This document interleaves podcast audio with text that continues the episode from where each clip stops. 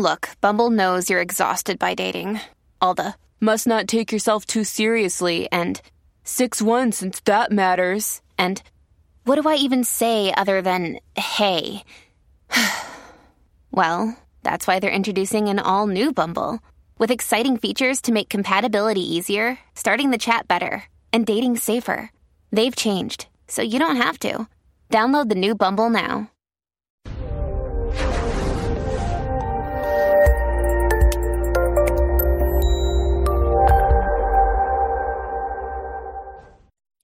This episode was pre recorded as part of a live continuing education webinar.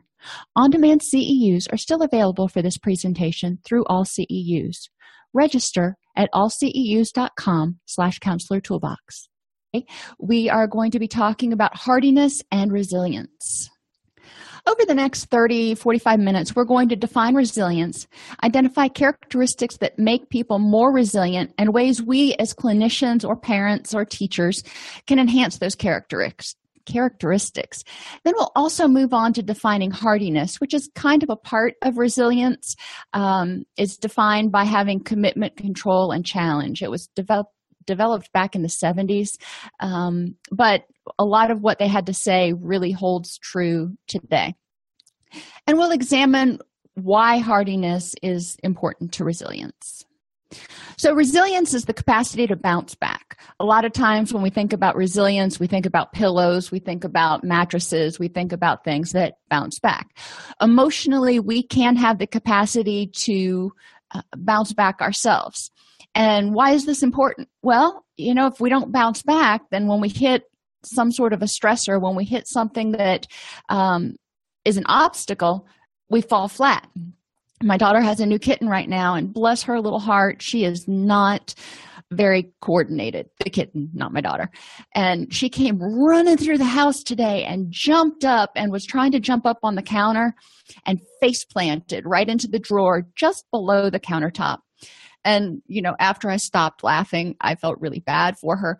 But no, you know, she was fine. She got up and she did it not one more time, but two more times because she was determined to get on top of that counter. Um, she definitely shows a lot of resilience. Um, we, when we talk about emotional resilience, we talk about people who, when they get angry, they can get it under control, they can come back from it.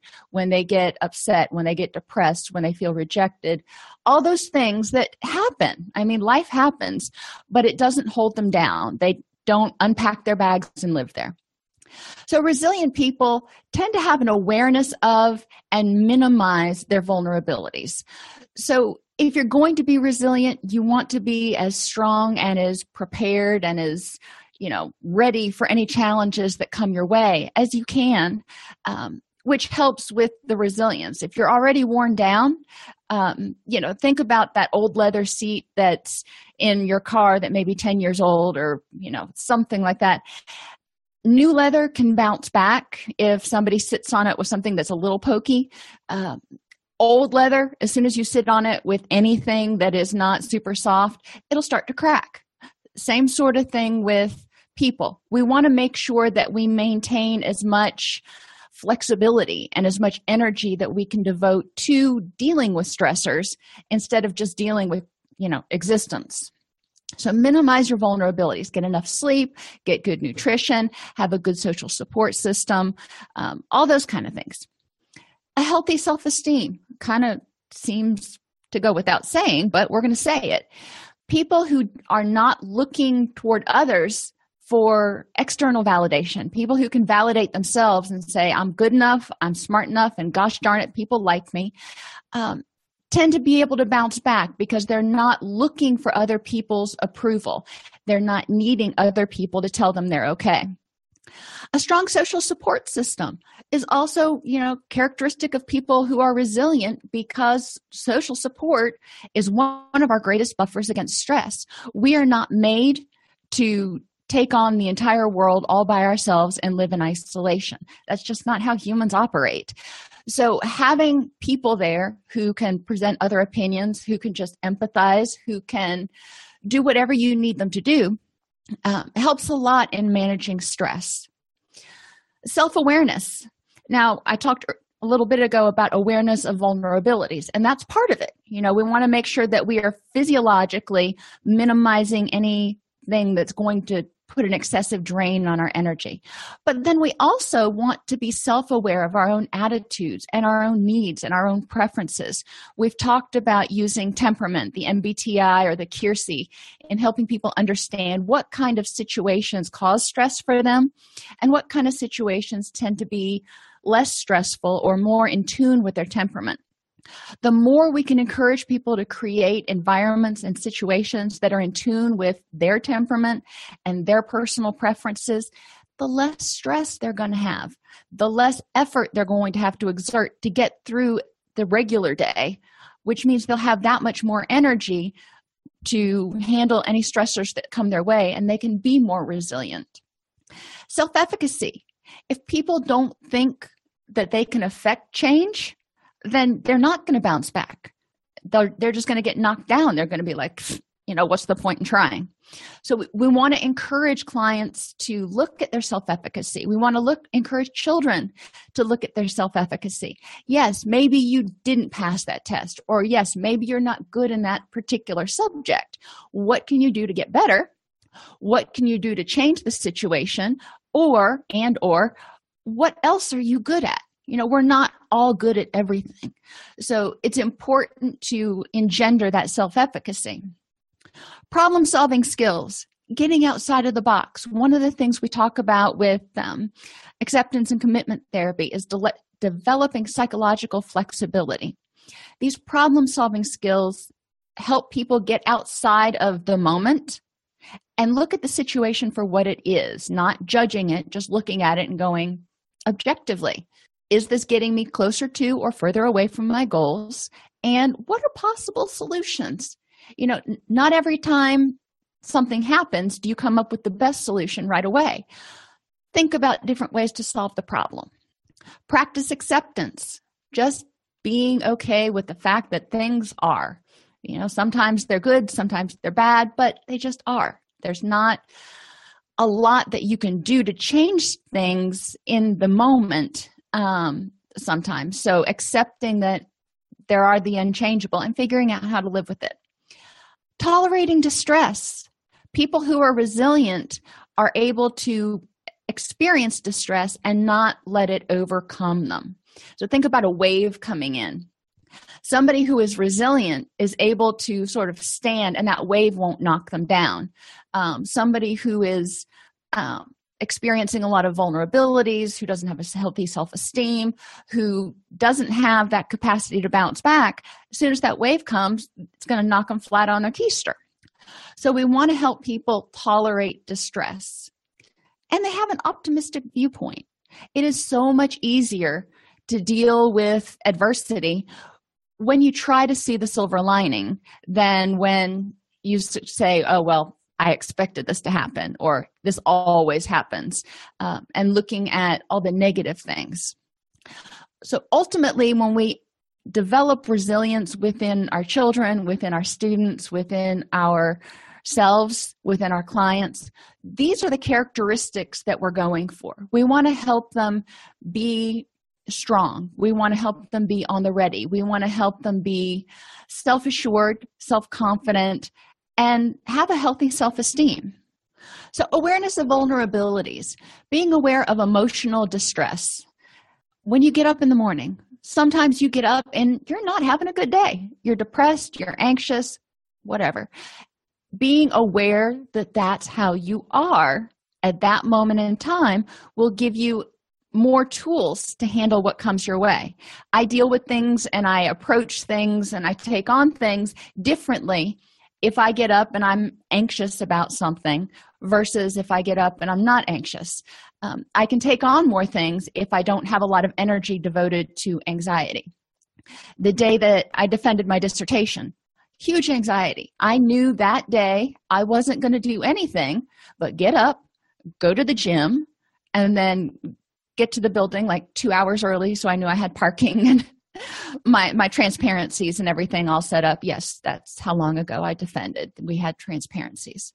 But i digress. If you are aware that you are emotionally dysphoric you can figure out how to address it, but you can also make sure you don't take on additional stuff to compound that. Mental distress, well, emotional eustress, let's hit that one real quick. Yeah, it can be a vulnerability. Have you ever gone on vacation and come back and been like, oh, I need a vacation? You're exhausted because you are so on, so happy, so revved, so jazzed, whatever word you want to use. Um, it too can be exhausting. So you're not necessarily coming back and feeling all relaxed and refreshed and zen and ready to take on the world. You may need another week or so just to recover from the vacation. Is that a bad thing? No, we all need happiness. Um, but when we are that happy, you've got to remember that your brain is still dumping a lot of dopamine and all that sort of stuff, which takes energy. Mental distress is when you're foggy, when you have difficulty concentrating, when you're having difficulty with problem solving. When I get a cold, I am all of the above and then some, especially if it's a head cold. I swear a head cold just like turns my brain off. When I get up and I know that, you know, I'm foggy and I'm not getting out of it, I don't take on tasks that are re- going, going to require a lot of mental concentration if I can avoid it. I'm not going to start redesigning a website. I'm not going to start trying to write a new chapter. I'm not going to do something that is going to increase my mental distress and sort of be like beating my head into the wall because I know that I'm already not focusing well. Mental eustress, again, just because it's stress doesn't mean it's bad. Stress means anything that makes the body use energy. Mental eustress is doing things you enjoy that you, you get excited about, reading a book, learning a hobby, any anything like that. But it takes energy. It's not just sitting there allowing your body to be, kind of like when you're sleeping. Physical distress, you know, we know what this is. Poor nutrition, dieting, when you go on a diet, your body is trying to adjust for calorie deficits, it's trying to adjust to changes in your eating. This can cause some distress. Uh, too much caffeine can put your body on a roller coaster as well. It's important to pay attention to those things, especially if you've got other sources of distress going on. Um, sleep. If you're getting enough sleep, that's great. Um, if you're not getting enough sleep, that can be a problem. Exercise it can be eustressful because you enjoy exercising, you enjoy the rush afterwards, you enjoy feeling stronger.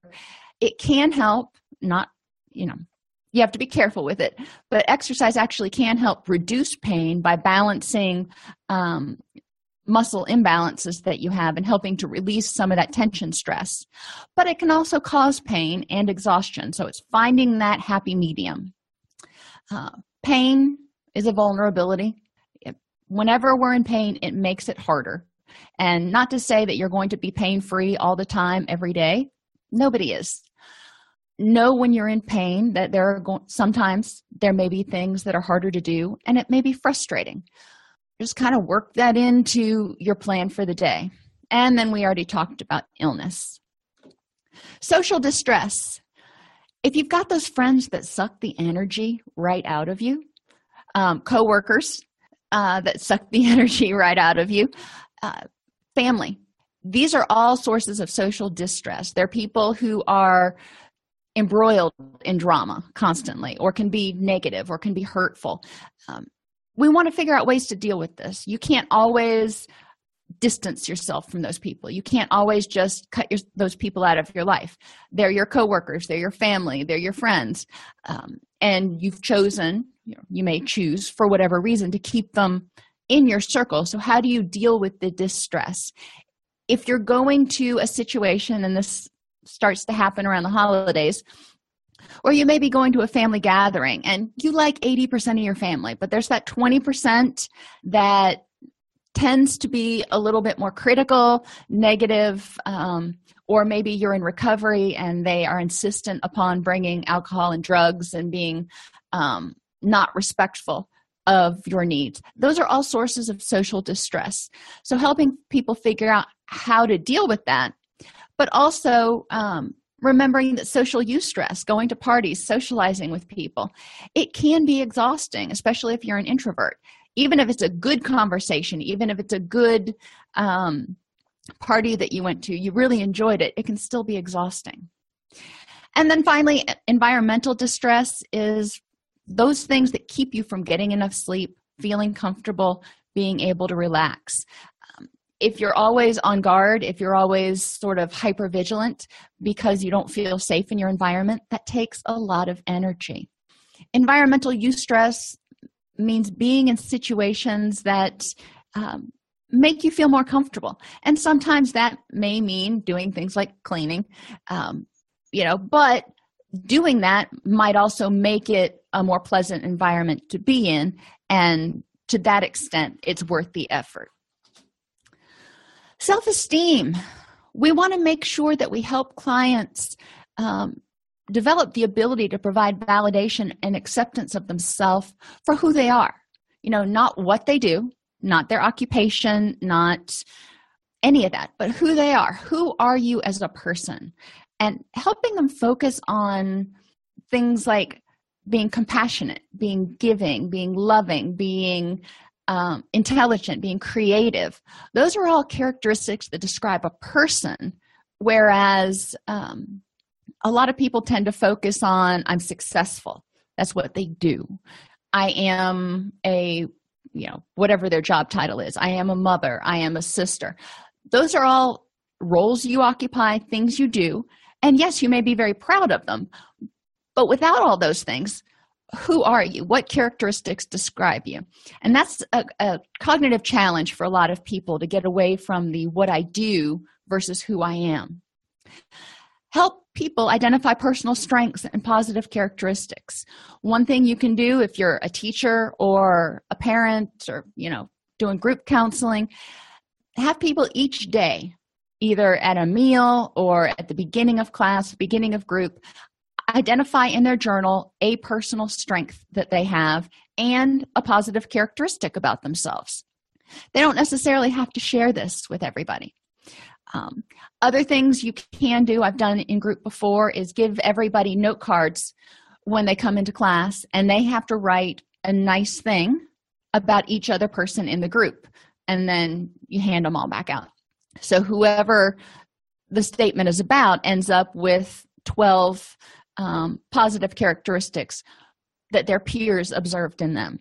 They can choose whether to hold on to those or whether to give them back not give them back physically but if they agree with them they will incorporate them into their journal. If they don't agree with them they don't have to.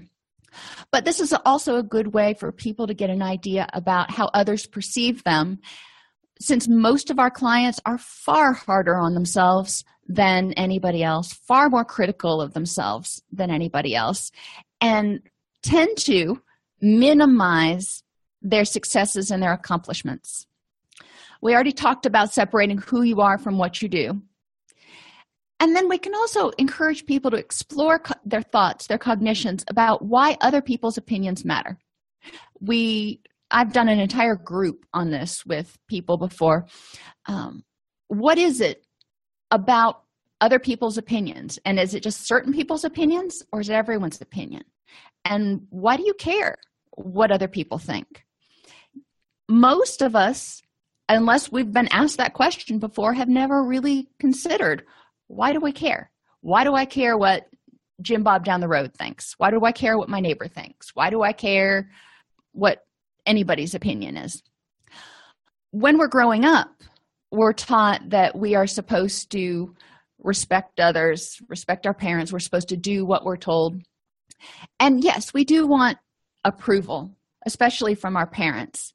But figuring out where we can give ourselves approval um, and where we need other people's opinions as we grow older is really important, but it's not something a lot of us really actually move into doing. And also exploring cognitions about attributions. We've talked about these before. Global attributions are those that are about everything. I am smart, or I am stupid. I am uh, successful, or I am lazy those are global attributions it means it's not applying to any particular thing um, like i am really smart when it comes to fixing cars but i am really not smart when it comes i don't like the word stupid um, i'm really not smart when it comes to doing calculus. That is a specific attribution. We want people to really look at some of their negative cognitions especially and make them less global make them more specific. Everyone in the world is not all against you there may be some people in the world who don't want to see you succeed uh, so, looking at the all or nothing thinking, addressing those global attributions, especially the negative ones, and making them more specific. This is really important when, especially if you're working with young people, uh, because as they develop cognitively, they go from the all or nothing thinking that children naturally have, and they need to be encouraged to develop more specific attributions. This will help them in the long run. When my my kids start talking in all or nothing terms, I have them identify exceptions. You know, you're saying this happens all the time. Tell me about a time when your brother didn't do that. Um, tell me about the time when your teacher didn't do that. In group, we can do the same thing. We can focus on global attributions. If they say all people um, of this category do this thing, you know, all drug all drug addicts are fill in the blank. I bet you, you know, dollars to donuts, I can find exceptions to that rule because I've known some very successful, nice, compassionate drug addicts. I mean, they're the nicest people that you could ever hope to meet. They just happen to be addicted to morphine. Um, so, looking at those attributions and taking them from global to specific. Stable and changeable is another type of attribution. Stable attributions mean whatever you think about this particular thing or this whole group of thing, if we're global, is there forever and always. It's a stable attribution. Um, if someone is good, you know, I personally believe that most people, you know, there's that little tiny minuscule group that we can identify with uh, antisocial personality disorder. But most people are good and they're good people. They may make may make bad choices but in my mind i still have a stable attribution of them being good people. Changeable means it's something that can be changed. It can be addressed. So if you're not good in math um, instead of saying i am stupid in math and i will always be stupid in math you can say i'm not very good in math i need a tutor again as children grow up a lot of times we fail to encourage them to look at what things are changeable. But part of the stable and changeable is also looking at the things that can't be changed. The weather. Every winter, it is going to get cold in Tennessee. That is a stable attribution, and I can tell you that. Um, so I can't change it. How can I deal with it? Encouraging people, and in in recovery circles, we have the Serenity Prayer and we talk about the courage to change the things I can um, and the serenity to accept the things I cannot change. Well, serenity is kind of a vague term. So, how do we accept those things we cannot change? How do we change our perception of it so it, we're okay with it, or at least we're not unokay with it? Um, so, global versus specific, stable versus changeable. And then the last type of attributions are internal versus external. Is it about me as a person or is it about something that happens? And the best example that I've ever been given for this is if somebody's walking down the street and they trip, do you automatically assume they're clumsy? Or do you automatically assume that there must have been something in the road or their shoe was untied? The first one, assuming they're clumsy, is an internal attribution. You're assuming it's something about them that made them trip. Um, assuming there's something in the road is an external attribution. And too often we attribute things to people based on internal attributions. Well, that person's just lazy. Well, no, maybe not. Let's look at what's going on in that person's life. And, you know, maybe they had all kinds of stuff. Their car broke down on the way to work. Um, their kid got sick. Something else happened. They didn't get any sleep last night. And yeah, they're going kind of slow today. But does that mean they are they as a person internally are lazy and it's perpetual and global no um, so we need to look and try to find other explanations and that's the other activity i do with you know clients as well as my kids. When i hear negative attributions i say give me three other reasons that this might be happening or try to get inside that person's head you know just teleport yourself in there and try to imagine what might be going on that's causing this behavior. So what are the attributions? Those are all ways we can help people um, improve their self-esteem because a lot of people adults and kids alike take other people's reactions or other people's thoughts and other what other people say they take it to heart and then it starts to erode their self-esteem. So if we encourage them to step back and say you know how much of this is really about me? Is there something that's changeable? Um, and what are my positive characteristics? You know maybe i flubbed up. Maybe i goofed here. Okay so what can i do about it? And that's when we start working on problem solving. Encouraging this will encourage that psychological flexibility that we really need for resilience. Encouraging people to a not get stuck in the moment and b be able to look at alternate explanations is very helpful social supports are our greatest buffers against stress and can be some, some of our greatest causes of stress.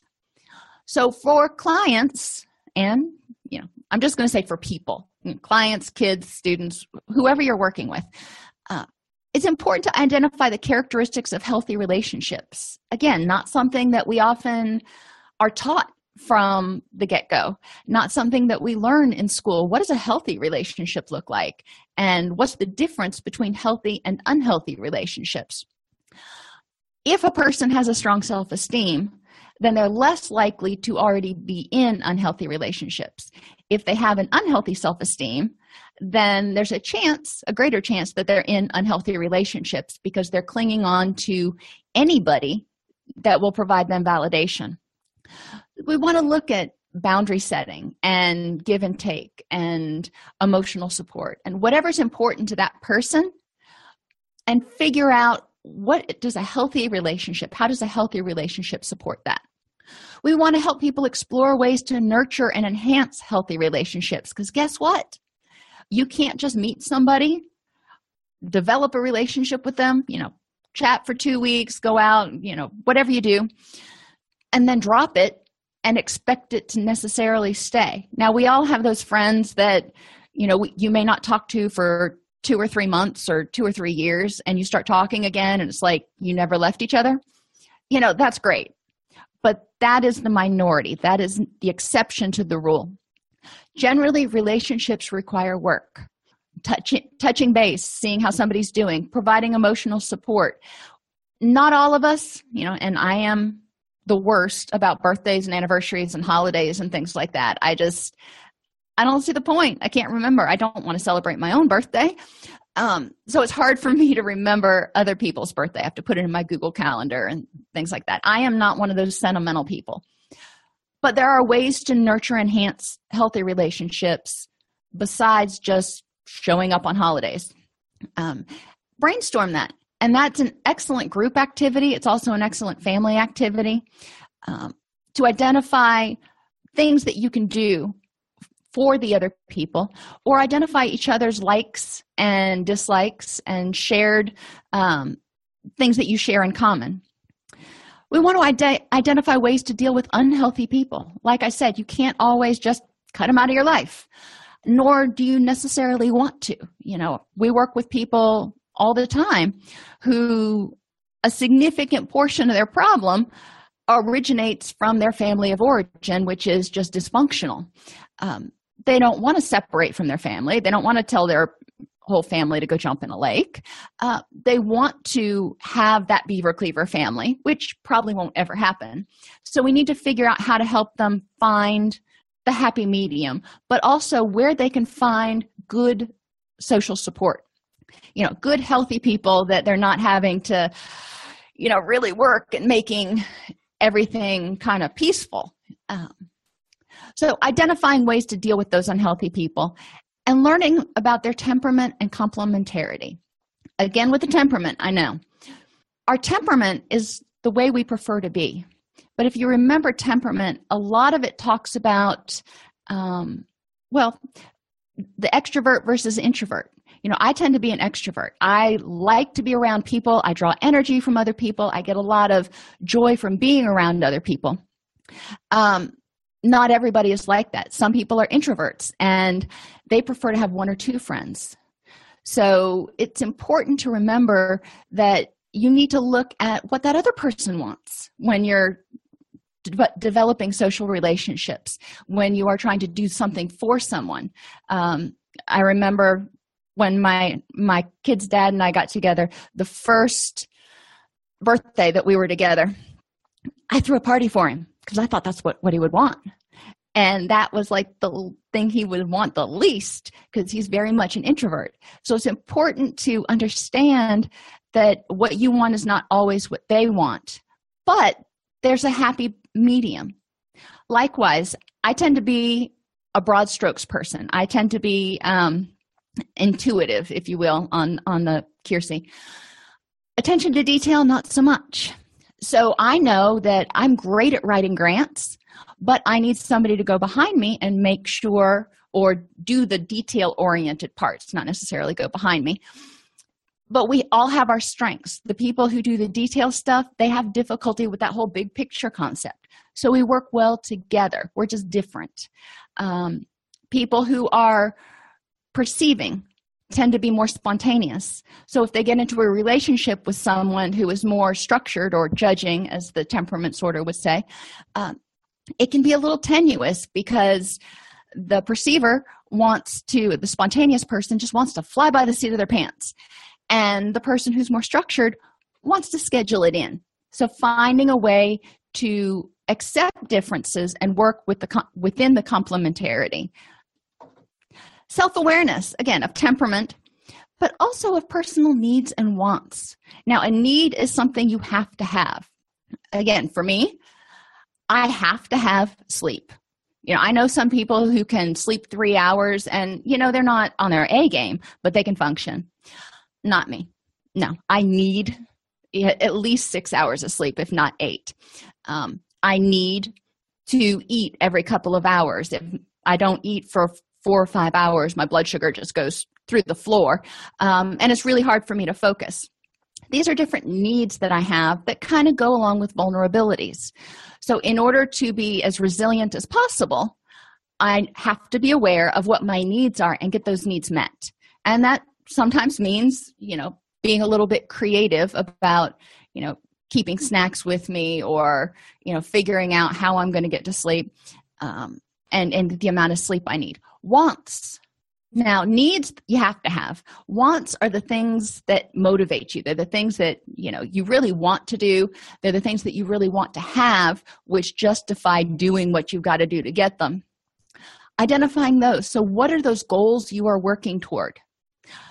People who are resilient are forward thinking they tend to be optimistic. They think um, that they have the ability to achieve goals. So great let's make sure we highlight those things because when something happens then you can fall back and look at those wants and go okay now you said you wanted this whatever this achievement is let's say going to the olympics.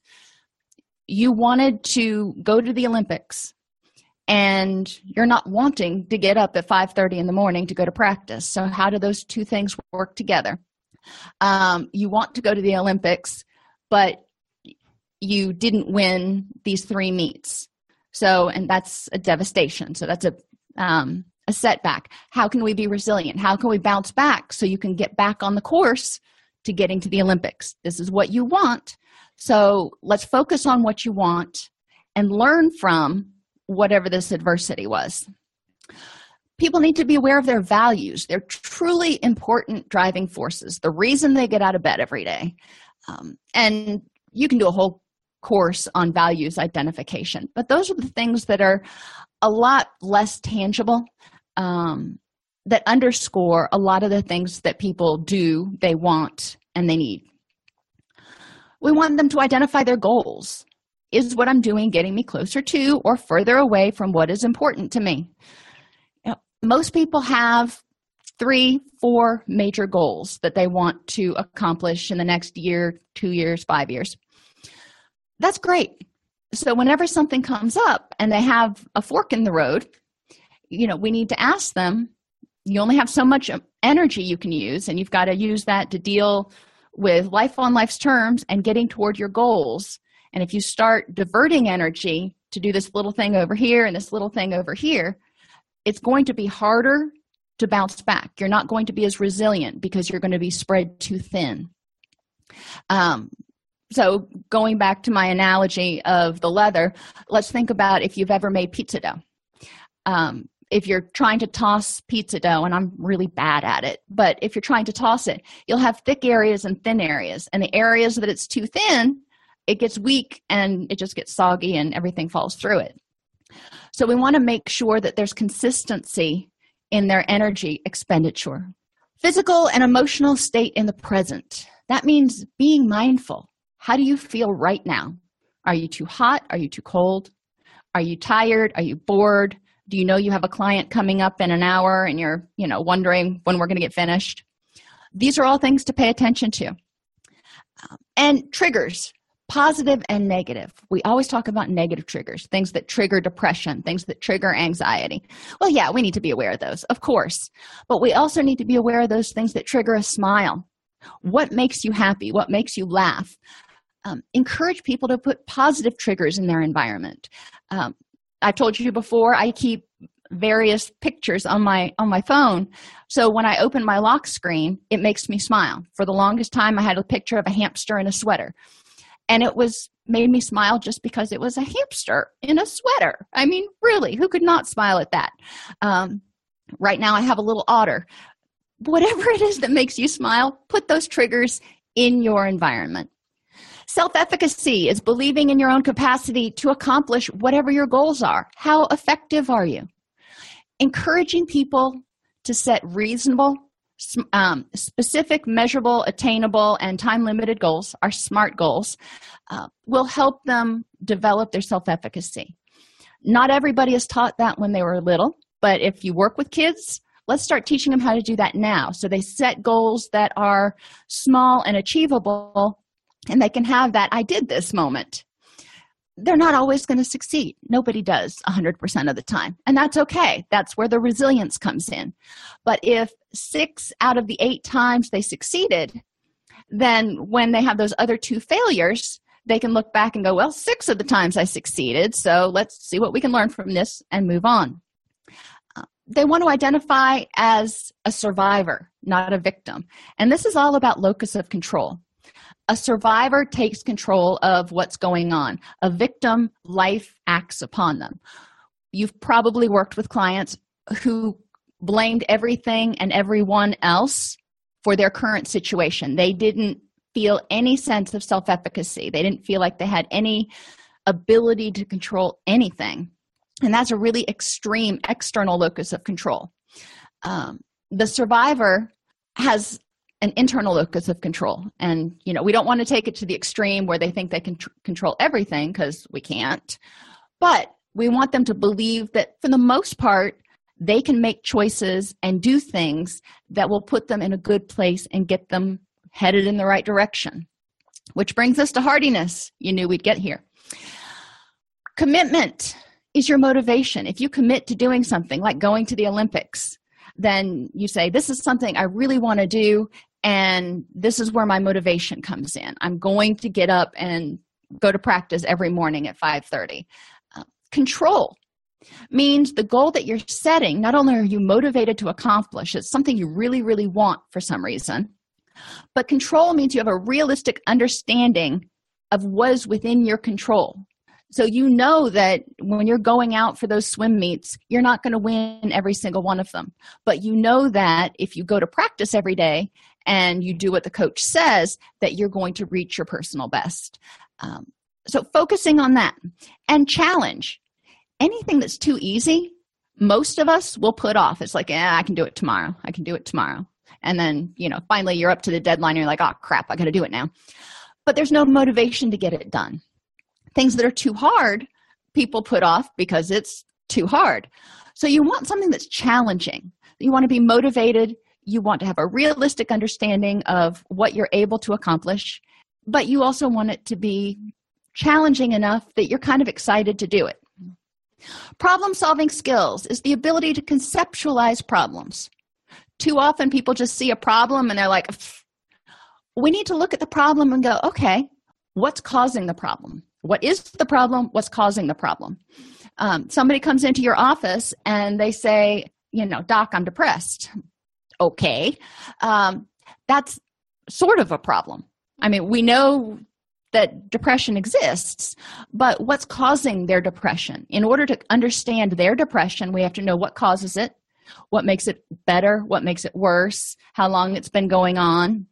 All those sorts of things will help us conceptualize the problem, and then we can start thinking about what the solutions are. It's not as easy as saying, okay, you know, every square peg fits into this square hole, so, you know, there we go.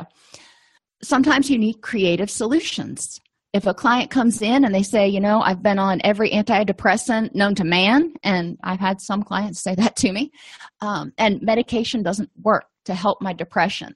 So then we start looking at, okay, you know, you're here, and I'm I can't prescribe, so we know that we're not looking at meds here. But what other things can we look at that might be causing your depression, and what else can we rule out? And my first response is always to send somebody to get a physical, make sure their hormones and um, uh, thyroid are all in balance and everything. And then we also start looking at cognitions and other things. As we talk, we start to understand what may be underlying some of these problems, which may mean a whole different approach to treatment for Jim Bob versus Jane Doe. A willingness to seek out help because we don't all have the answers. I mean, I know I don't. So when there's a problem and you don't know the answer, the ability to go, I don't know, I'll try to find out, um, and looking to find the answers is also a sign of resilience. It's not getting knocked down. It's not going, well, I don't know the answer, so I give up. It's going, hmm, I don't know the answer, but that's a good question. Let me try to figure it out. And motivation to actually take action. If somebody has encountered difficulties before and they've tried to seek out help and it's been successful they're likely going to do it again you know go figure. But if somebody has tried to seek help seek out help before and they haven't been able to figure it out then they may not do it. And perfect example i said i'm not good with technology and i'm not. Um, so when i start having computer problems i used to try to find the answer online and try to figure out how to fix it myself. But you know what? I figured out that I can't do it that way. Um, so I'm not even motivated to go online and try to find the solution anymore. Um, I just call up tech and I'm like, dude, I broke it again. and, you know, they just kind of go, yeah, you walked in the room, didn't you? I said, yeah.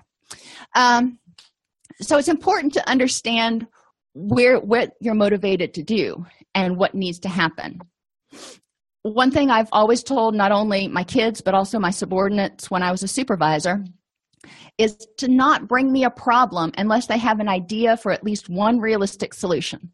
You know, and it may be way off base, especially at first if they're new to problem solving. But I do want them to think about it and not just come to me and go, here's the problem, fix it. No, I want to empower them to get creative and figure out how to fix it themselves. Accepting that some things are just they just are. They are unfortunate. They're inaccessible. They're unchangeable. Unfortunate things happen. You know people die. You can lose a job. Whatever it is it may just be there. Some things are inaccessible. You may not be able to afford a lamborghini or a i don't know anything about cars either. Um, and that's just going to be kind of your lot in life it just is. And some things are unchangeable. Yeah, I'm five foot four. I'm not going to be five foot ten. I gave up on the fact that I might grow a little bit more when I hit 35. Uh, so some things are just unchangeable. Accepting that they are without judgment. Okay, so I'm five four. I am. Uh, willingness to accept life on life's terms without judging. You know, things happen. And this is one of the places where a lot of our clients get stuck because something happens and they get upset about it and they want to change it, but it's not changeable. So then they get stuck in this never ending feedback loop. Uh, helping people focus, and we'll talk about this a lot when we get into the presentation on, on meditation, but being able to separate what's going on from your emotional reaction and just focus on what's happening without judging it, without getting attached to it, and look at it like a fly on the wall. And again, not trying to change the unchangeable. How many of our clients, our friends, ourselves have tried to change other people? We can't. They can only change themselves when they're so motivated to do so. We can provide them all the tools in the world. Um, and, you know, having two donkeys, I can tell you that you know, it is kind of like convincing a donkey to cross a stream. It's just not going to happen unless they decide they're ready to do it. Distress tolerance, the ability to feel a feeling without having to react. Feelings are our body's natural response to go, hoo hoo, there's a threat, or hoo hoo, let's do that again. Um, when we experience a stressful emotion, it doesn't mean we have to jump and act right now being able to stop and go okay i'm angry. What can i do about it? Being able to separate yourself like we talked about in the um, acceptance and commitment therapy class. I'm having a feeling of being angry. Instead of i am which is that global i'm having a feeling of being angry. That's separated from who i am. Or saying something like i am angry but can choose whether or not to stew in it. Um, sometimes people take that anger and instead of working on it or letting it go or trying to change it, they just stew on how angry they were and how put off they were. Um, there are no you made me's taking that victim stance. So people who have distress tolerance can say, I got angry, and it's not you made me angry, it's I got angry because of this situation. Now, it may be you did something and I got angry, but I chose what to do with that anger. Um, with the stress tolerance, there's no active attempt to change it at this point. You're just going, okay, I got angry. You're not trying to make it go away, you're not trying to address it, it's just accepting it. And remembering that feelings are there to tell us something. Fighting them or nurturing them only prolongs them and you'll learn all, a lot about how fighting feelings um, can be counterproductive if you uh, review any of the work on acceptance and commitment therapy. So optimism my favorite favorite one finding the silver lining. Looking at failure as a learning opportunity. Looking at failed relationships with compassion. Going okay well maybe i learned something. I try to learn something from everybody i encounter every day even if it's something about myself um, or just a greater awareness of what's going on. But I try to learn something every day. A rainy day happens, and you can look at it as, oh, my hair is going to be a mess, the car is going to be spotted, it's going to be awful getting into work. Or you can look at it as, cool front's coming, the plants are getting watered, and, you know, now I don't have to wash the car. um, if there's a life change that happens, you know you get fired you quit your job you retire um, my best friend just retired and it's kind of thrown him for a loop um, but you can look at it as an opportunity to find new direction instead of going oh my god the life i knew is over all right well that's true but you can't change that now um, people who have empty nest syndrome it's like i nobody needs me to be home and do laundry and cook and do all that kind of stuff anymore. Um, so, figuring out how to proceed with this next chapter. Encouraging people to be optimistic, focus on what is good in life right now instead of focusing on all the things that are wrong. Because at any point in time, there are things that are wrong and there are things that are good.